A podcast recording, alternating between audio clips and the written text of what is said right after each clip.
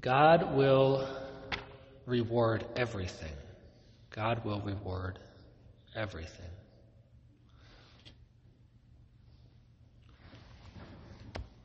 It's kind of a maybe a goofy example, but imagine you're building a retaining wall and you have to move big rocks from you know a truck or something all the way to the backyard where you're going to build the retaining wall.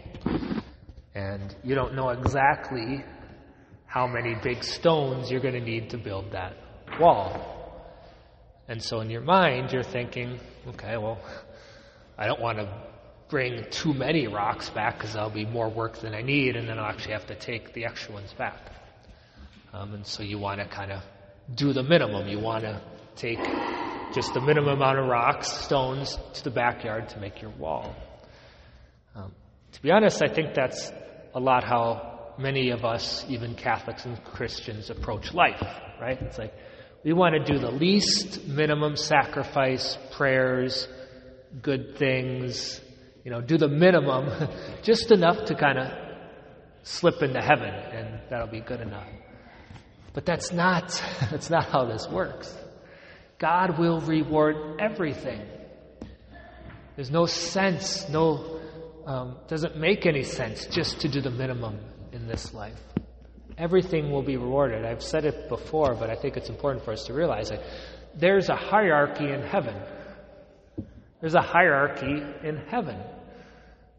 Though, to the degree of which we die with the amount of charity in our hearts, the degree of charity we have in our hearts when we die, that's the degree of beatitude or enjoyment we'll have in heaven. Everyone will be totally, perfectly fulfilled. Right? But we have our Blessed Mother, died with basically as close to the infinite amount of charity you can have in a soul. She was a finite person. But she enjoys the greatest beatitude in heaven. St. Joseph, and then from there on, there's no real, we don't have the exact order. But there is a, there is a hierarchy in heaven. And so when Jesus says this, he says, Your Father who sees in secret will repay you. Your Father who sees in secret will repay you. Your Father who sees what is hidden will repay you. He means this. Every little thing that we do that no one else knows but ourselves will be rewarded.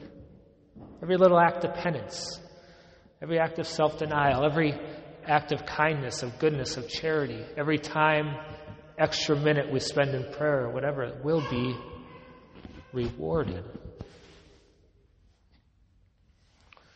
Think of a child in the sandbox, you know, or at a playground with mom or dad just sitting on the outside, just watching their son or daughter play.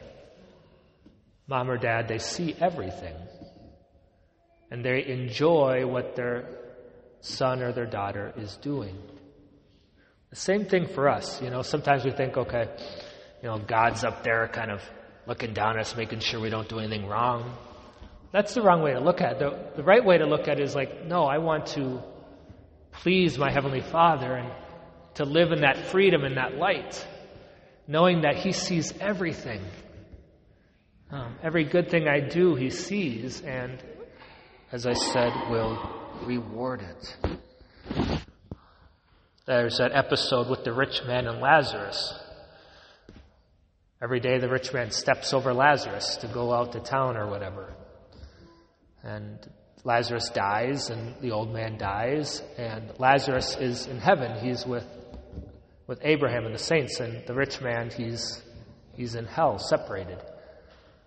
And God says, because Lazarus received what was bad in his lifetime, he receives what is good. You received what was good, now you receive what is bad. So there's something to that. Um, there's something to that, and realizing everything Everything the Lord will repay. So it doesn't make sense to try to do the minimum. It doesn't make sense just to, okay, do enough to get to heaven. Um, but to be able to live our lives so at the end of it we can say, Lord, I left it all out there. It's like at the end of any game, any hockey game, you come in, you're bruised, you got blood, you're, you're sweaty, you're just beat, you got, you're just dead tired, you're just sitting there in the locker room. There's no better feeling than that, knowing that you just left it all out there. the worst is you come back to the locker room, you got crease, you still have creases in your, in your jersey, and you know you haven't broken a sweat. You know, you don't want to get to the end of your life like that. You're just like, oh, well, that was that was okay. Versus laying on your deathbed, oh, I got nothing left. That's the way we want to go uh, to our deathbed. The Lord will reward everything.